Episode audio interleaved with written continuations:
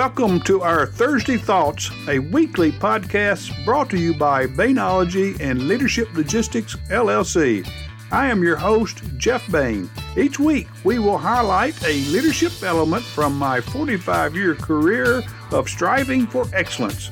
I will offer you my pondering thoughts on my experiences both with unique opportunities and significant challenges. For the next few minutes, I encourage you to sit back, relax, and reflect on how you might best enhance your leadership skill set.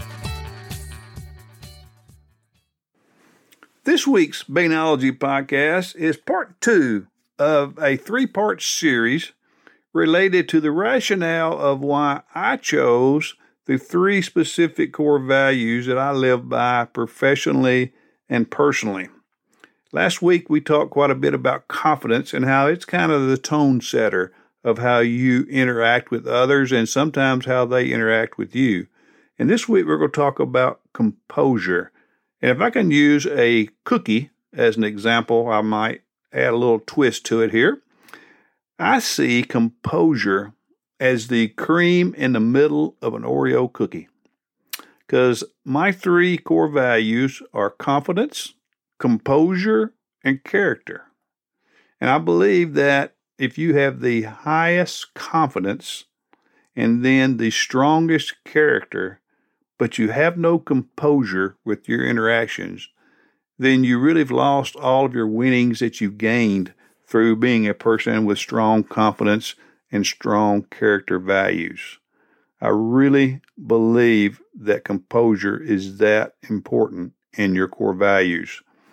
And if I can step back a little bit and talk about our core values, or sometimes the lack of core values, and how they are essentially the way that we prepare our life and how we live and react toward others. That these core values are the first step in recognizing who you are, your identity, your strengths, your weaknesses, your preferences, your aspirations, and your friends that you surround yourself with. As I had said before, my, personally, my core values are character, confidence, and composure. And collectively, those three bring what we all try to be the champion in our life, whether it's a champion at home, a champion in our workplace, a champion in our church, a champion in our community. I really believe your core values set that. So I challenge you and ask you to think hard and long about and setting those and writing those down. And a little bit about composure.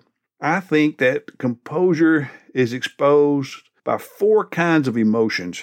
You've got happiness, and you've got sadness, and you've got fear, and you've got anger. All of those. You kind of think about happiness, sadness, fear, and anger. How do you handle those? Each of those are differently associated with three core effects. And those are reflect reward, they reflect punishment, and they reflect stress. So making good decisions as it reflects these things, happiness, sadness, fear, and anger, as you respond to them, your brain has to have good information. And sometimes your emotions give you bad information. So you've got to think smart and be smart. You seek input, make good decisions the first time, and your ability to successfully manage your composure will directly impact, I really believe, your ability to lead people and have a happy home life, work life, and community life. I was always a person that had the highest respect for officiating as a, a, player and as a coach and as the athletic director. But I'll tell you, there was one time that I actually challenged an official in a call of game to the point I called timeout and stopped the game. Uh, so I guess you would call it a lack of composure, but I think you might enjoy this story. It was a very big football game that we had. It was a home game. The head linesman or I'm sorry, but the head official was a gentleman who had ended up having one of the biggest careers of TWSAA. I think he officiated 50 years. And in this particular game, his son was one of the officials with us, uh, a side official. And as the game got going with the big rivalry early in the game, we ran a little option play.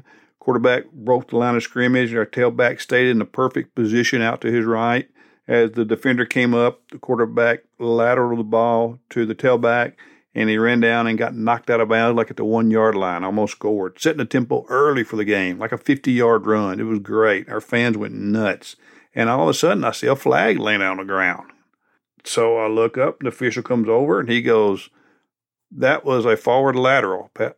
I said, Pat, there's no way that was a forward lateral. And he gave me the definition of exactly what he saw to the point I realized, okay, he's not going to give an inch on this conversation, and he really can't. The flag is already laying on the ground. And so I called time out. He goes, yeah. I said, tell your daddy come over here a minute. And he said, what? His dad was head official. I said, tell your dad I need to talk to him. He said, okay. He calls time out for me. Dad comes over. He says, uh, Jeff, got a problem? I've got like five problems with this call. He says, really? I said, there is no way that that was an illegal forward pass. And Mr. Pat kind of nods his head like he's listening to me and wasn't going to say anything else. So I said, mm, I just kept talking. I said, and you do realize this is a huge rivalry game. He goes, yeah. He said, it's probably the one the biggest ones y'all played in a while. I go, yes, sir. I said, and it's a home game. It's a, our fans are excited, and it is a big home game. And we really can't have the flags on the field being the deciding factor. And I thought that sounded real good. He goes, Yeah, I agree with all that. I said, And the flag is on our sideline of all things, a home game and our sideline, and it comes out. And he nods his head yes, and I'm kind of waiting for him to say something. And he goes, Well, Jeff, you said there was five things. You've only said four. I said, Well, most importantly, I said, Pat, your son is my friend. And he laughed. He goes, I'll make sure I put those five things in my report. Have a good game. And he goes off. And so I'm sitting there and Pat winks at me. And so I learned then that really, you know, if you're going to challenge something, you better be a little bit more prepared than I was. Uh, so that reinforced why I'm never going to challenge officials. I'm never going to be in a position to kind of quote lose my composure. I have to do that. And once the play's gone, it's over. So that's kind of a funny story I wanted to share with you. I'd like to bring on my good friend Darren Wilson. Dr. Darren Wilson does two things greatly, or three if you want to count a friendship. He is the athletic director at Georgia Gwinnett. He shared some time with us last week as his role really with us, also as a life coach for men. So he has a great insight on some of these topics that we're talking about. And I'm going to invite Dr. Darren Wilson now to share a few words with us and his understanding of the importance of composure in your lifetime. Darren, the microphone is yours.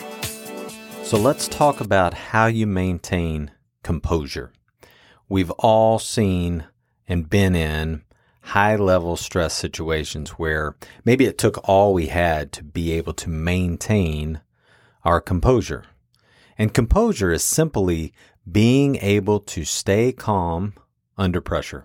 That's how I define composure. Being able to stay calm under pressure. So, what are some things you can do to stay calm when you need to maintain your composure in a high stress situation? So, I want you to remember this. This is the tool I'm going to give you this week. And you can use the acronym STOP. S T O P. The S is for stop. It's to actually tell yourself to stop to pause, to disengage from the situation, and to notice where you are in the moment. So actually physically stop. What happens is a lot of times people get so wound up in trying to calm themselves down or so wound up with the situation that's going on, they never take the time to pause or to stop. So I want you to pause. I want you to disengage from the situation and I want you to notice what's going around, what's going on around you. So that's the S. The T, take a deep breath. Take a deep breath and then take another and then take another. I want you to take three distinct deep breaths. Notice that. Notice you breathing in and out. I want you to do it and and calm your breathing. Focus on your breathing for about 15 seconds. Take those first initial 3 and then focus on your breathing for about 15 seconds. You will find that if you can sit in that moment for 10 to 15 seconds, the temperature in the room will drop. You will begin to think more clearly when that will, right, allow you to begin to maintain your composure. So S is for stop. T, take a deep breath. O, observe. Observe what's going on in your body. Observe your emotional state. Notice your heart rate. Notice where that is. Notice how you are heightened in your in your brain, in your thinking. Notice what you are thinking.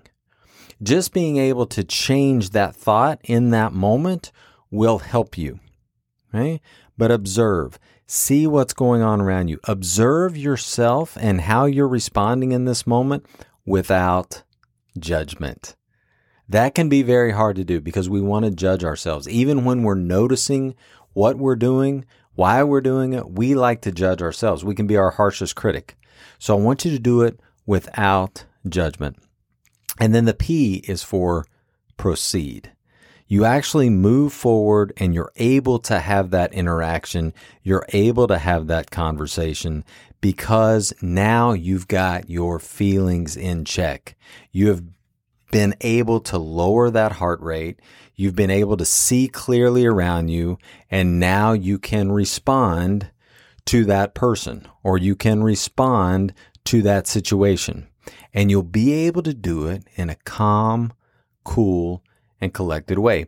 Why so many people can't maintain their composure and why they lose it is because they don't truly have control of themselves. And for your emotional maturity to really be where you want it to be, you need to have ultimate control of yourself at all times. So remember, how do you keep your composure? Stop. S is actually stop, disengage from the situation. T, take a deep breath, then another, then another. Breathe, notice your breathing, focus on your breathing for 15 seconds. O, observe, Observe what's going on within you. This is not outward, this is inward with no judgment. And then P, actually proceed. Proceed with the conversation, proceed with the incident that you're dealing with. And you will notice when you do this that your whole body will just begin to calm down. Thank you, Darren. Boy, I love your analogy of stop, S T O P. I recommend as we wrap up here that you don't allow your lack of composure, aka your impulsive emotions, don't allow those to speak for you. Because words and reactions, as you know, can be much sharper than knives, causing both temporary and permanent wounds that sometimes they're deep enough that they don't heal. Uh, so we must understand that events are going to happen and unexpected events are going to happen, and we can't control them all. In fact, some of them actually control us at times, and that's when you need your strongest composure. However, you know, we can control how we respond to these unexpected things. And as Darren said, instead of the making irrational reactions to things, take the deep breath and decide on responses that best align with our core values. And when doing so, the outcome will be much better, the more meaning, happiness both for us and for everyone else around us. And to do this, we must train ourselves as well as we can to anticipate these challenges as they come upon us with the maximizing our composure and confidence. Thank you for joining us and sharing your valuable time. We hope that we were able to provide you with at least one golden nugget takeaway to help enhance your leadership foundation. If I can be of any assistance to you or my team to help you or your organization, please visit us at leadershiplogisticsllc.com. We would be honored to have the opportunity to assist you in building and reflecting a strong brand. An investment in your brand is an investment for your success. Excellence is a choice, a mindset executed every day with a plan and with a purpose. There are no off days in building your brand. Thus, every day is game day.